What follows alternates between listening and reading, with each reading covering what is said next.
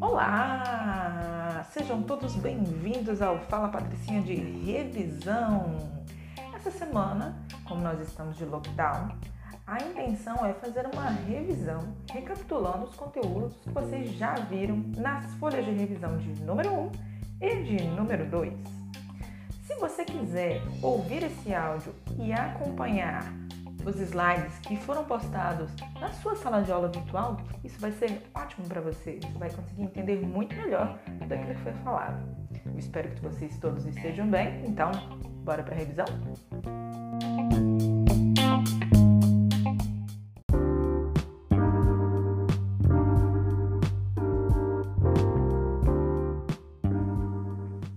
Muito bem. Nas folhas de número 1 e número 2, um dos temas que foi abordado são as vegetações brasileiras, muito mais na folha de número 2 do que na de número 1. Porém, os fenômenos da natureza que estão abordados na folha de número 1 não acontecem se você não tiver a natureza propriamente dita, sabe? Muito bem. É... O conteúdo da folha de número 1 é mais uma revisão do primeiro ano. Eu vou retomar ele em algum outro momento. Nesse momento agora, né, nessa semana que nós estamos, é, eu vou postar para vocês algumas questões mais voltadas para vegetações brasileiras, que é o slide que eu enviei para vocês. Bom, o slide de número 2, né, na sequência, o primeiro é a capa e o slide de número 2 é, fala sobre clima, solo e relevo, e do lado direito tem um mapa do Brasil em branco, que se você quiser tirar cópia dele, imprimir, pintar, do jeito que você achar mais conveniente. Esse mapa está inserido nos exercícios, se eu não me engano, no exercício de número 5, que fala sobre domínios morfoclimáticos e biomas brasileiros. Ora, por que, que é importante a gente fazer essa distinção? O bioma tem a ver, novamente, remontando aquilo que a gente já tinha comentado, com é, vegetais e animais. Então, existe uma divisão de seis tipos de biomas diferentes no Brasil. Eles são floresta amazônica, mata atlântica, cerrado, caatinga, pantanal e pampa. Esses são os seis principais. Os domínios morfoclimáticos são outro mapa, que tem outras subdivisões que inclusive não aparece nesse mapa que está no slide de número 2, ok? Importante, antes da gente passar para o próximo tópico, é que tanto o clima, quanto o solo, quanto o relevo é o que vão determinar que tipo de vegetações que nascem em cada lugar. Então, por exemplo, por que, que eu não tenho uma araucária no meio da floresta amazônica, por exemplo? porque lá não é um local frio, está mais próximo da linha do Equador. Isso significa dizer que vai ser mais quente, vai ser mais úmido. Consequentemente, essa planta não vai conseguir se adaptar nesse lugar. Existem plantas que conseguem se adaptar? Sim, os pinheiros são uma, uma forma clássica. Se você andar por Jacaraípe, você com certeza vai conseguir identificar pinheiros plantados aqui. Mas eles não são plantas endêmicas de Jacaraípe, eles não são naturais daqui. Aí partindo para essa parte do endêmico, o que, que é endêmico, o que, que não é, é aquela explicação que eu fiz para vocês em sala de aula sobre o que, que é natural de um lugar e o que, que é endêmico. Então, autóctone é próprio de um lugar. É só você pensar, automóvel dirigido pela própria pessoa. Então, autóctone, endêmico e natural são palavras que são que têm o mesmo significado. Então, quando algo é de algum lugar, isso é endêmico daquele lugar, isso é natural daquele lugar ou é autóctone daquele lugar. Então, por exemplo, se você tem uma pessoa que veio da Islândia, por exemplo, ela é autóctone da Islândia, ela é endêmica da Islândia e ela é natural da Islândia. Ou se você tem, por exemplo, um mineiro que está morando no Espírito Santo. Então, esse mineiro lá de Timóteo, ele é endêmico de Timóteo, ele é autóctone de Timóteo e ele é natural de Timóteo, ou seja, não é natural do Espírito Santo. Diferente desse termo, a gente vai ter a palavra alóctone, que veio de longe. É só você pensar que alóctone tem a letra L, diferente de autóctone, que é com U. Alóctone tem a ver com que veio de longe.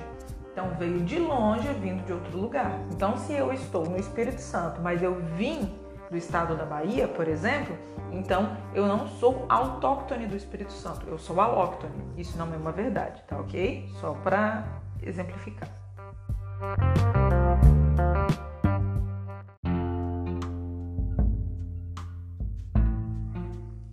Muito bem. No slide de número 4, a gente tem as características gerais que estão bem presentes nas folhas de exercício que vocês fizeram a folha de número 2 de exercício que está disponível no Google Sala de Aula e que também já está com gabarito. Então vamos lá. Tem alguns termos que eu vou retomar com vocês. São características de forma geral.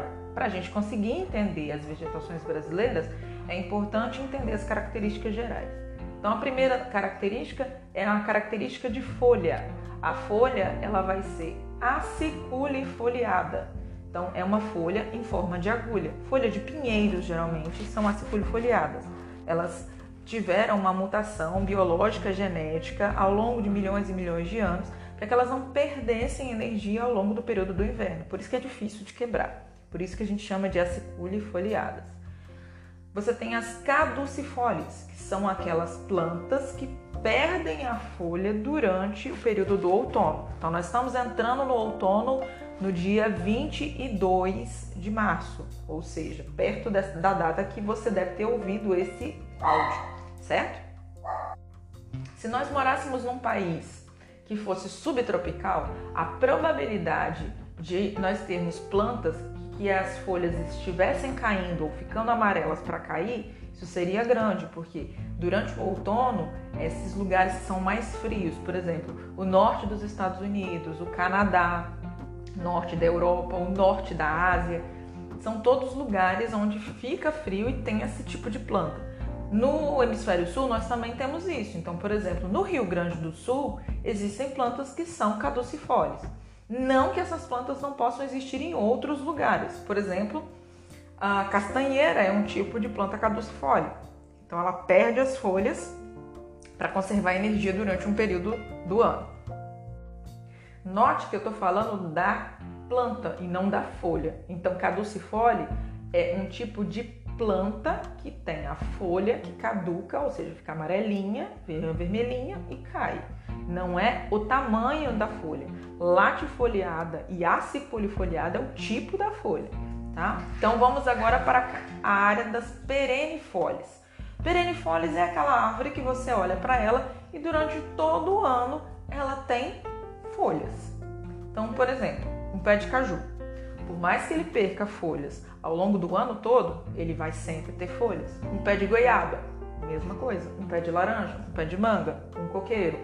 São perene folhas. Sempre que você olha, você consegue enxergar neles folhas. Continuando, agora nós vamos falar de novo de folha, não da planta. Latifoliada é a folha que é larga, ou seja, Quanto mais larga uma folha é, mais latifoliada ela é. Então, a latifoliada tem a ver, por exemplo, com o tamanho da planta. Se a planta for uma herbácea, por exemplo, se ela tiver uma folha com mais ou menos uns 60 centímetros de diâmetro, ela vai ser uma latifoliada, porque o tamanho da árvore tem a ver com o tamanho da folha, certo? Plantas coníferas. Agora eu não estou falando da folha, estou falando da planta. Planta conífera é aquela planta que é em forma de cone. O próprio nome já diz, conífera. Geralmente está associada aos pinheiros. Outro tipo de planta são as xerófitas, também conhecidas como xerófilas. São aquelas plantas que perdem as suas folhas ao longo do período ou que tem algum processo envolvendo é, a criação de espinhos. Então, por exemplo, o mandacaru, o cacto ou várias outras plantas de áreas semiáridas, elas vão ter poucas folhas ou elas vão ter folhas modificadas no formato de espinhos para poder se adaptar a locais áridos ou semiáridos. Já as plantas higrófilas são plantas que estão adaptadas a locais com muita água. Por exemplo, plantas com mangue, né? que são, no caso, as pneumatóforas, por exemplo. Aquelas árvores de mangue que colocam as suas raízes para o lado de fora para poder respirar. Elas são plantas higrófilas também, porque elas estão no local adaptado com muita água. Já para finalizar esse, essas características gerais, a gente vai ter as tropófilas. As tropófilas são aquelas plantas que se adaptam em locais com duas estações bem definidas. Por exemplo, as plantas que são xerófilas ou xerófitas do, da região do sertão nordestino, elas se adaptam a duas estações bem definidas, o período de seca e o período de chuva. Mesma coisa vai acontecer quando você tem plantas do Pantanal. Elas se adaptam a dois períodos diferentes, um de muita seca e um de muita chuva.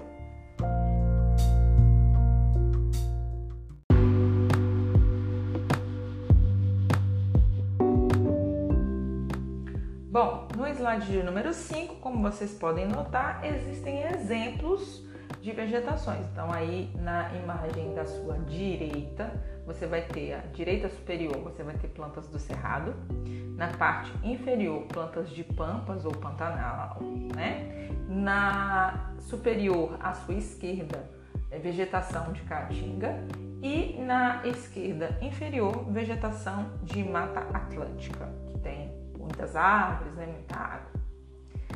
Continuando, o próximo slide fala sobre as formações das árvores, né? O tamanho delas. Então nós temos três tamanhos específicos. É óbvio que existem muitos outros, tá, gente? O que eu tô falando aqui é coisa que você vai precisar no seu cotidiano ou para poder fazer provas tipo o Enem, por exemplo. Tá? Então a gente vai ter as herbáceas, as arbustivas e as arbóreas. Herbácea é planta pequena, que chega no máximo 50, 60 centímetros. As arbustivas são porte médio, então um pé de uh, por exemplo, ela pode ser arbustiva. Um pé de laranja pode ser arbustivo, um pé de limão também. Agora, arbórea são aquelas árvores que ficam muitíssimo grandes. Então, por exemplo, não tem como você comparar um pé de caju com um pé de jacarandá, né? Que precisa, sei lá, de três, quatro homens para poder abraçar. Então, quando falar arbórea, lembra sempre de árvores muito grandes. arbustiva é um porte médio, é vegetação mediana, pode chegar a alguns metros de altitude, mas não muitos. E as herbáceas geralmente são as gramíneas, são, são vegetações que se parecem com grama ou têm um tamanho um pouquinho maior, ok? Bom, aí agora a gente vai começar a falar sobre as vegetações especificamente.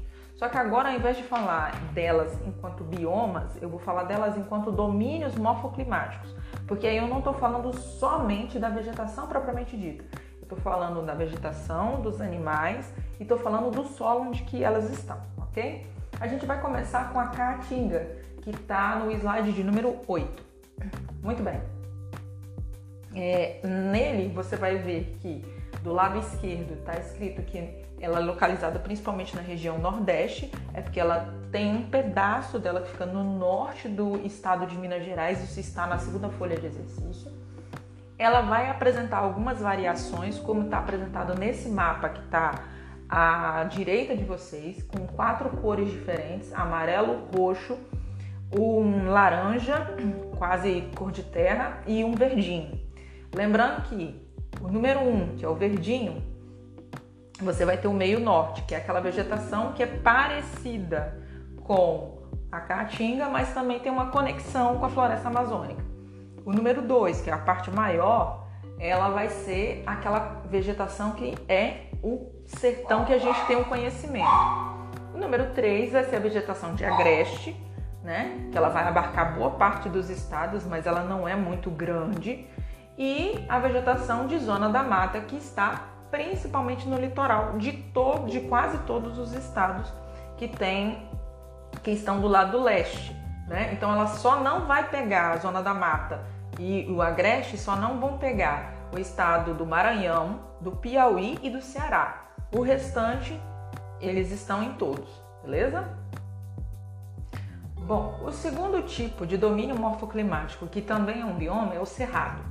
O cerrado brasileiro, ele tem algumas características muito semelhantes com a savana africana, que é o segundo tópico que está no slide de número 9. Então está dizendo que ele tem árvores esparsas. O que, que significa isso? Você tem uma árvore aqui, um espaço e outra árvore. Não é como na floresta, você tem uma árvore coladinha com a outra, tá? É, as plantas vão ter galhos retorcidos, raízes profundas, porque o lençol, freático, o lençol freático perdão, vai estar tá muito fundo, então significa dizer que elas vão ter que ter uma raiz muito profunda para poder captar essa água e elas vão ter folhas cerosas e casca grossa, justamente para poder suportar ou frio extremo ou calor intenso e falta de chuva. E é importante porque ela faz uma espécie de equilíbrio com as demais vegetações do entorno. Se você voltar aos slides e der uma olhada lá no início, no mapa de vegetações brasileiras, você vai reparar que o cerrado faz fronteira com praticamente todos os outros biomas brasileiros. Então é como se ele fosse um intermediário entre todas as outras, as outras vegetações. No slide seguinte, você consegue ver vários tipos diferentes de formações do cerrado. É óbvio que eu fiz um recorte aí, tá, gente? Então, quem for, por exemplo, no estado do Mato Grosso, Mato Grosso do Sul, é, no estado do Tocantins, do Piauí, e vai conseguir ver o cerrado de muitas formas diferentes. Então, isso aí é só um recorte, é só um exemplo. Ainda falando sobre o cerrado, é, no slide de número 11, a gente entende, então, já que ele está conectado com quase todos os outros biomas brasileiros, que ele tem uma variabilidade muito grande de espécies animais e vegetais.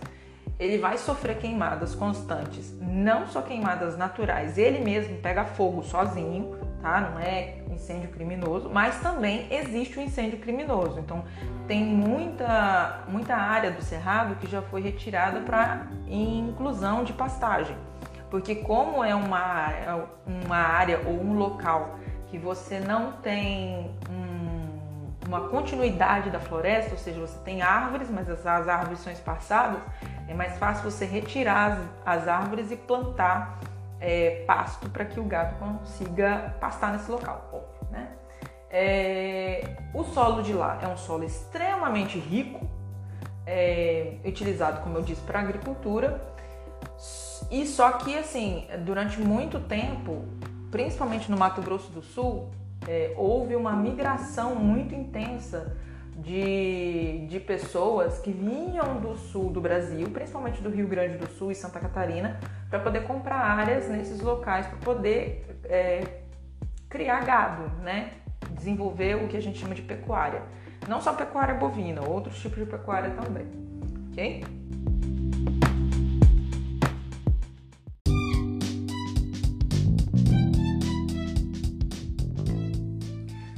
Muito bem, chegamos na Mata Atlântica, que é o bioma barra domínio morfoclimático de onde nós moramos. A Mata Atlântica ela fica em cima dos mares de morro. Como eu já havia dito num, em, em áudios, em podcasts anteriores, a, a Mata Atlântica ela vai ser uma mata fechada, tá? Ela vai ter uma espécie de, de animais e vegetais muito grande, porque você vai conseguir encontrar Mata Atlântica do Rio Grande do Norte ao Rio Grande do Sul, ou seja, em todo o litoral do Brasil, praticamente, você encontra é, Mata Atlântica. E essa diferença de latitude, mais próximo da linha do Equador, mais quente, mais próxima do trópico de Capricórnio embaixo mais frio, vai fazer com que você tenha uma variação de vegetações diferentes. Tanto é que no sul você encontra, por exemplo, uma, uma área de, de, de variação que a gente chama de mata de araucárias, por exemplo, que você não consegue encontrar a mesma, a mesma vegetação na, no Rio Grande do Norte, por exemplo. Tá? É, hoje a gente não tem esse mapa que vocês viram aí no segundo slide, ele é um mapa de como que eram essas vegetações, tá? Ele não é um mapa de como essas vegetações estão hoje. É óbvio que da Mata Atlântica original, o que sobrou é muito pouco até bem pouco tempo atrás, é, estava se lutando, inclusive, pela preservação do mico-leão dourado. E é por esta razão, inclusive, a nota de 20 reais, ela tem o mico-leão dourado. Então, por exemplo, a nota de 200 reais, que provavelmente você talvez nunca tenha visto, ou se você viu, você é uma raridade de pessoa, que tem um outro animal é, bastante comum é, aqui no nosso país, ele é comum de um determinado tipo de vegetação. Então, os animais que aparecem nas notas, eles são animais típicos de cada tipo de bioma. E não existe só é, a devastação de um tipo de, de animal, por exemplo. Então você tem lá o peixe-boi, que é um animal que ele é adaptado tanto à água salgada quanto à água doce. O peixe-boi hoje ele é muito raro, assim como as tartarugas de couro. Existem várias tartarugas que são encontradas no período de, de rasteio, de desova, né, dos ovinhos das tartarugas aqui mesmo na região de Jacaraí, que são mortas por turistas porque acham interessante matar uma tartaruga. A gente não acha isso nem um pouco engraçado, mas enfim. Ah, uma questão importante da gente destacar é que dentro da Mata Atlântica, não na área mais alta, tá? Agora eu tô falando do litoral. Você vai ter dois tipos de vegetação separadas, que é a primeira é restinga e a segunda você vai ter os manguezais. O manguezal é específico de desembocadura de rio. Então, aonde você tem encontro de rio com o mar, você vai ter manguezal. Aonde você não tem encontro do rio com o mar, tudo que tiver na praia é restinga. Então, por exemplo, próximo ali da desembocadura do rio Jacaraípe, na pracinha, encontro das águas. A vegetação que tem na desembocadura do rio com o mar, aquilo ali é vegetação de manguezal todo o restante da vegetação que está próxima do litoral, mas que não tem contato com água doce, é vegetação de restinga, ok? São tipos de animais diferentes. No manguezal a gente vai ter aquelas pneumatóforas, que já foi comentado, que inclusive tem uma questão na folha de número 2 falando sobre elas. São aquelas árvores que colocam as raízes para fora, que o solo é muito alófito, então ele é muito cheio de sal, portanto, você vai precisar é, ter uma, uma quantidade substancial de água doce e elas, essa planta não consegue se adaptar perfeitamente. Então, o que, que ela criou? Ela criou um outro tipo de raiz para ela captar tanto a água da chuva quanto captar o oxigênio que está no ar. São as raízes pneumatóforas. Aí no slide de número 13 eu coloquei alguns animais e algumas vegetações que são típicas da região de Mata Atlântica, que muito provavelmente você já deve ter visto. Ipê, é, dourado, onça pintada, área de manguezal, garça, que em Jacaraípe tem bastante, tem cactáceas também, bastante orquídeas, é, passarinhos diferentes, corujas, entre outros. Saindo da vegetação de Mata Atlântica, a gente entra nos campos ou pampas, tá? Ele pode ser conhecido por esses dois nomes. O domínio morfoclimático onde os campos e pampas estão são as pradarias, tá? É, pradaria também tem outro nome, é pradaria ou estepe. Estepe é um não um estepe de carro, tá, gente? Por favor. É aquele nome que se dá a nível global, tá bom? É, como eu disse, é uma vegetação que você só vai encontrar no Rio Grande do Sul, especificamente no sul do Rio Grande do Sul. É, ou seja, vai estar abaixo do Trópico de Capricórnio. Ela vai ter as quatro estações do ano bem definidas, muito diferente das outras é, vegetações do, do Brasil. E hoje ela sofre com um problema de arenização, que é aquilo que a gente já tinha comentado em sala de aula. Como é que funciona a arenização? Vamos lá.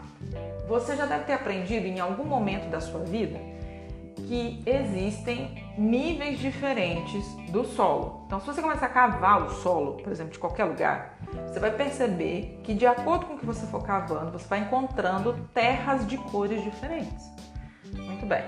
No sul do Brasil, como que isso funciona? Você tem o primeiro horizonte, que é a primeira camada de solo. Essa primeira camada é chamada de horizonte O, que é onde você tem a massa orgânica, por isso que é chamada de camada O. Então, tudo que se decompõe, folha, resto de animal, tudo que se decompõe fica ali e forma aquela terrinha preta. A camada A, que é a primeira camada, é uma camada de solo bem fina. Eles produzem muito gado. Como eles produzem muito gado, o gado é um animal pesado. Se você pegar e falar, ah, mas uma vaca só não é tão pesada assim. Ok. Coloca 150, né? E se cada proprietário tem, sei lá, 150 ou 200 cabeças de gado, o gado vai pisotear esse, essa terra, vai revolver a camada A e o horizonte O. A próxima camada, depois do horizonte O e da camada A, vai ser a camada B, que é de areia. Você mora perto da praia, então você deve saber que quando o vento bate, ele bate na areia e carrega essa areia para onde ele quiser. Posto isso, existe um processo que não é de desertificação, porque não está vindo de um deserto, é de arenização. Ou seja, você tem um horizonte que é feito de areia, que está sendo revolvido e está simplesmente tomando grande parte da, da área de plantação de campos e pampas no Rio Grande do Sul. Ok? Se você quiser mais informações, é só você colocar no nosso amigo Google, coloca arenização, você vai ver uma série de informações. No slide número 15, eu coloquei alguns animais que são típicos de lá dos pampas e campos, algumas imagens também. E não, eles não tiraram as árvores, é assim mesmo, não tem árvore, tá? Porque o solo, como o solo é um pouco mais pobre, então ele não tem capacidade de produção de árvores, árvores de grande porte. E no slide de número 16 tem algumas imagens a respeito do processo de arenização. E sim, parece muito com a areia da praia daqui de Jacaraípe, que é bem mais escura.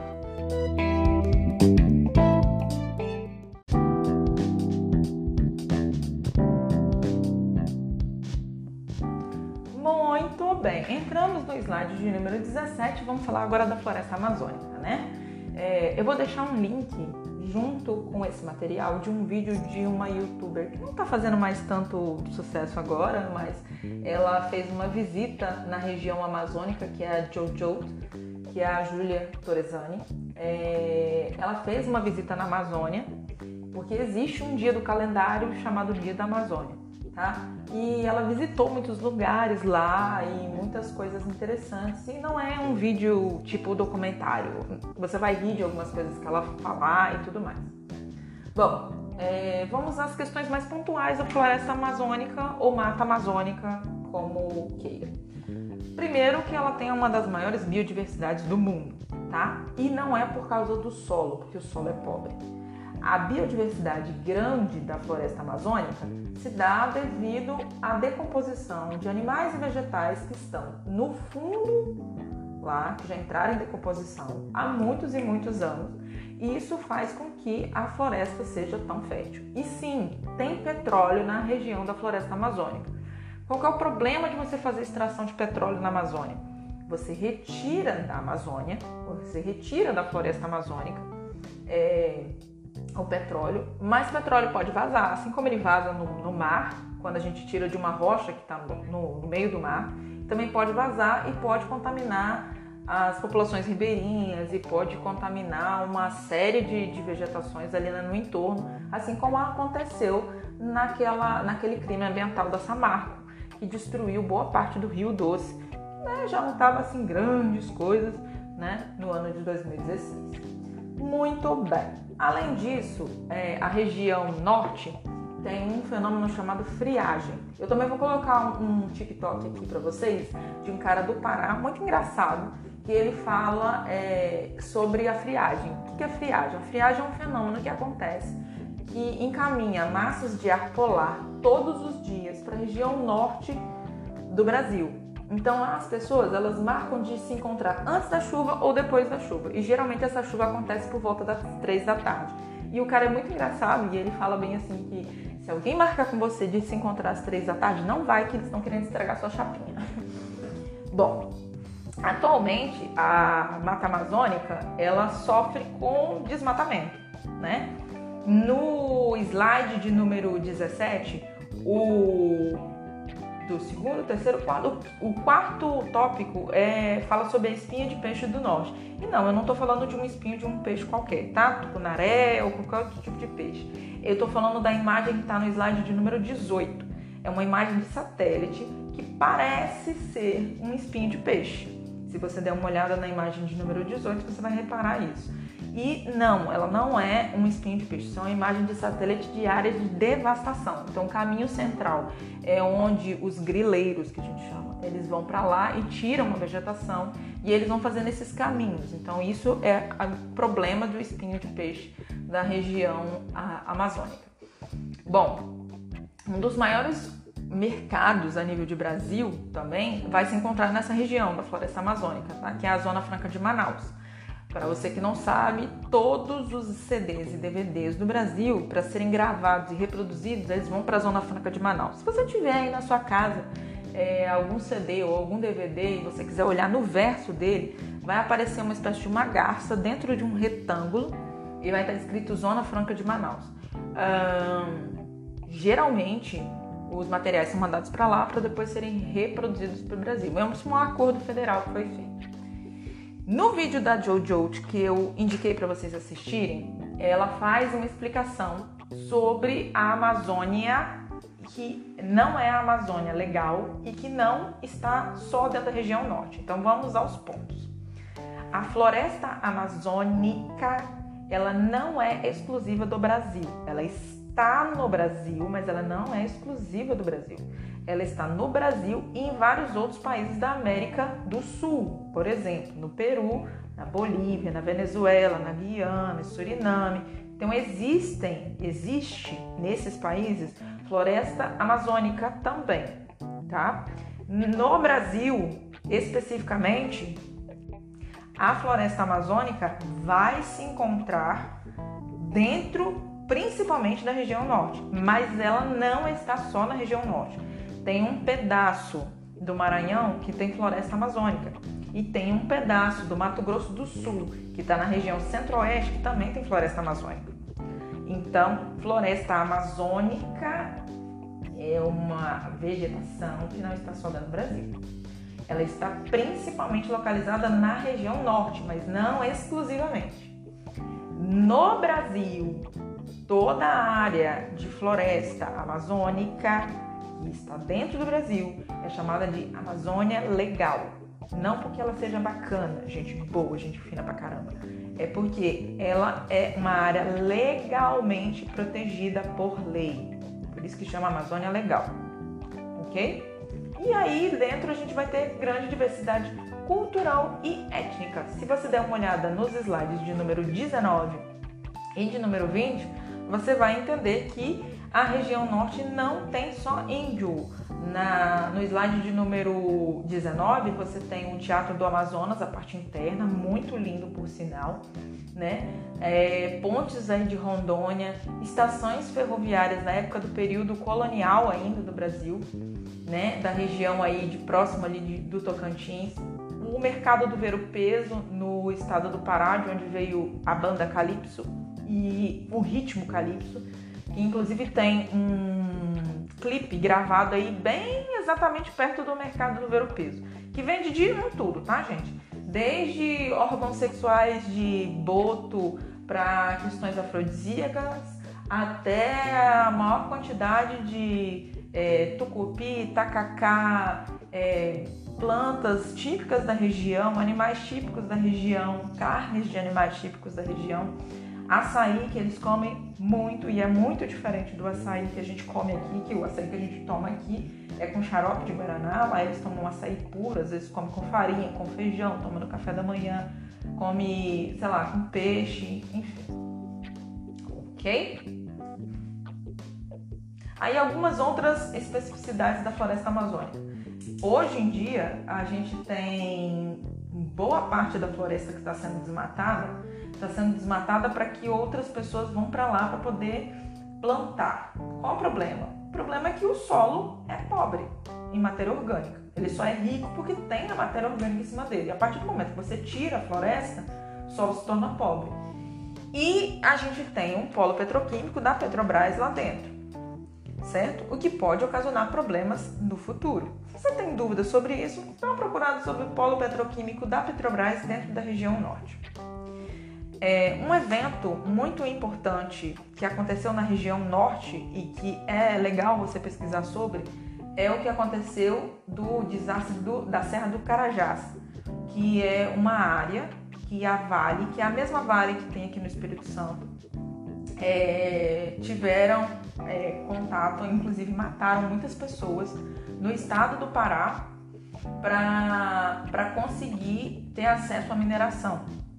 Como vocês já devem imaginar, a floresta amazônica não é só rica só em vegetação e não é só rica só em animais. Tem muitos minerais lá dentro, ouro, prata, entre outros elementos.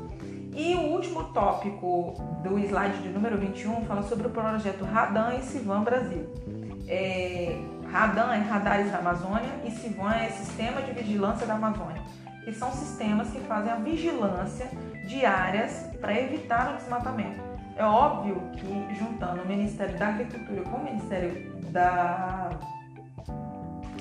de, de Proteção Ambiental, é óbvio que isso diminuiu consideravelmente. Mas esses projetos Radan e Sivan, se você for procurar, tem mapeamentos, por exemplo, da década de 60, que se fazia com é, aviãozinho tec-teco, por exemplo. Ok? E o último tópico falando a respeito da região é, norte e de dentro da floresta amazônica é a ilha de Marajó. É, se vocês perguntarem à professora de artes, ela vai falar com vocês a respeito das artes marajoaras. Marajoara vem de Marajó. Marajó é uma ilha que fica no norte do estado do Pará. Ela é mais ou menos do tamanho do estado do Espírito Santo. Então é um pedaço do estado do Pará que é uma ilha, tá? É, lá é o local onde mais se cultiva búfalos no Brasil. Lembrando que o búfalo não é um animal autóctone do Brasil, então ele é autóctone da África. Então eles cultivam não só para o consumo de carne, leite e seus derivados.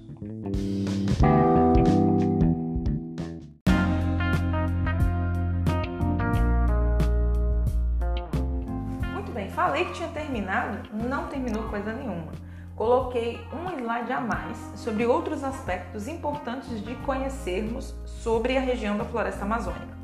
Bom, a primeira delas é que tem muitas lendas que vão retratar sobre animais e criaturas da Amazônia, por exemplo, o Curupira, lenda do boto que vira homem, né, e fica com a mulher, engravida a mulher e vai embora e tudo mais. É, se você não estudou o ciclo da borracha, é importante você estudar sobre o ciclo da borracha, que aconteceu no fim do século XIX, início do século XX. Só estou pontuando algumas coisas que é importante você conhecer. É, existiram durante o período da colonização também drogas do sertão. Não tem nada a ver, tá, gente, com drogas que são consumidas hoje em dia. Drogas para eles é tudo aquilo que causava algum tipo de dependência. Então, por exemplo, Baunilha, pimenta, urucum, castanha, cacau e cravo não são elementos autóctones ou endêmicos do Brasil. Então esses, esses produtos eles eram produzidos no período colonial na região norte do Brasil, porque era uma região mais quente, então provavelmente ia produzir muito lá. Hum, é óbvio que vocês também devem conhecer é, um filme que fala sobre a ararinha azul do Brasil, né? Assim como a ararinha azul, existem tantos outros animais e vegetais no Brasil que sofrem biopirataria. O que é a biopirataria? Você pegar um animal de um país ou um vegetal, levar para outro país e dizer que esse animal é de lá, fazer adaptação. Então, quando se tira um animal ou um vegetal de uma vegetação e se coloca em outro lugar, isso é chamado de biopirataria, né? Então, quando você vai na floresta, faz a captura de um animal e leva ele para outro lugar, isso é considerado biopirataria. E para finalizar, não menos importante, é dizer que o Tocantins é o estado mais novo, é o novinho da situação, tá? Então, o estado mais novo da Federação Brasileira é o estado do Tocantins.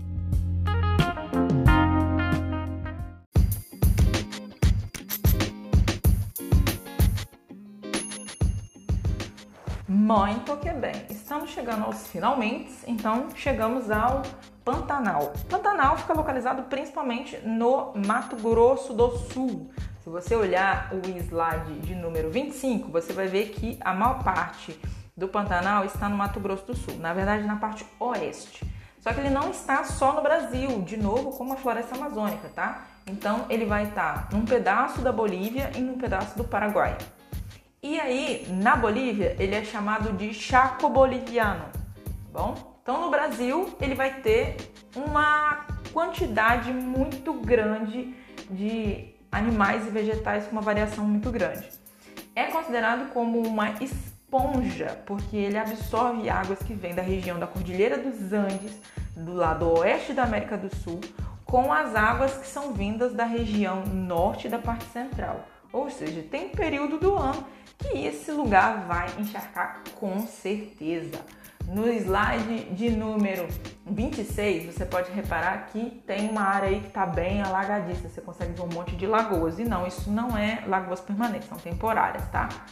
E em cima você tem um tuiuiu, que é um animal típico da região do Pantanal. Então, se você vir um tuiuiu, um animal como esse, o tuiuiu é quase do meu tamanho, tá, gente? Um animal, o tuiuiu deve ter em torno de 1,70m, 1,50m aproximadamente dependendo da idade do animal. Então, se você vir um tuiuiu por aí dando sopro, tenha certeza que ele não é endêmico daqui da região de Jacaraí. Ok?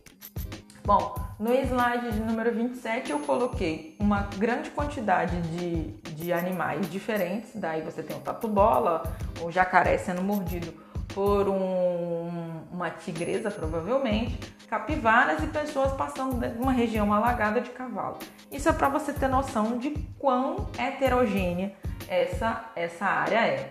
é. Uma outra informação importante sobre a região do Pantanal é que a taxa de evapotranspiração é uma das mais elevadas do Brasil. O que é evapotranspiração? Evaporação mais transpiração, tanto dos animais quanto dos vegetais. Primeiro, porque esse lugar tem muita água. Segundo, porque ele está muito longe do litoral, então ele quase não recebe ventilação. É um dos biomas mais quentes, assim. Depois de Rondônia, Mato Grosso do Sul é quente com força. Tem muitos migrantes que vieram também do sul do Brasil. Galera do sul do Brasil adora migrar para outras regiões, tá? Bom, para finalizar, a gente vai falar sobre domínios morfoclimáticos de exceção. O que, que seriam esses domínios? Esses domínios seriam áreas que estão no Brasil, mas que de certa forma elas têm características um tanto quanto diferentes. A primeira delas seria no caso a mata de araucárias. Ela vai ser uma floresta ombrófila, ou seja, causa sombra. A presença marcante vai ser do pinheiro do Paraná, como está no slide de número 30 e vai ter algumas, ah, algumas áreas específicas dessa vegetação. Por exemplo, o sul do Brasil vai ter uma grande quantidade de mata de araucárias. Lembrando que mata de araucárias está dentro de mata atlântica, mas a mata de araucárias está num domínio morfoclimático diferente do domínio morfoclimático da vegetação de Mata Atlântica, que está sobre os mares de morro. Então são coisas diferentes. O domínio morfoclimático, tanto da, da vegetação de que está no litoral, por exemplo, ele vai ter duas áreas. Um, mares de morro e outro de araucárias. As araucárias é um local aonde crescem as araucárias, onde cresce essa vegetação. Ela não deixa de ser Mata Atlântica por estar no local mais frio, ok? E aí, no slide número 31, eu coloquei um exemplo das araucárias para você dar uma olhada, caso você nunca tenha visto uma araucária na sua vida. E o fruto da araucária, que dá o pinhão, que a galera do sul, tchê, barbaridade, gosta de assar o pinhão para poder conseguir é, comer, principalmente no inverno com chimarrão. E temos também a mata de cocais. A mata de pinhais está no sul, a mata de cocais está na região norte. Ela vai ficar entre a Caatinga e a floresta de Mata Atlântica. Então, ela vai ser uma zona de transição. Então, no mapa de biomas, ela não aparece como bioma. E no mapa de domínios morfoclimáticos, ela também não aparece como um domínio morfoclimático. Por isso, porque ela é uma área de transição. Então, o solo vai ser pobre, mas vai ser de novo enriquecido pela matéria orgânica, assim como é na floresta de na floresta amazônica. Você vai ter árvores grandes, de grande porte, e você vai ter também árvores e plantas de forma geral que são muito pontiagudas. Então, é um local para sericultura, que é a produção de gêneros agrícola, só que dentro da floresta sem agredir. Então você vai lá, recolhe o material e não agride, não tira floresta nem nada disso. Então algumas, alguns exemplos que eu coloquei são a oiticica, o pequi, o babaçu e a carnaúba. Todos eles são cocos diferentes. Na, no slide de número 33 tem algumas imagens de pequi, de babaçu, que são os cocos, tipos diferentes, ok?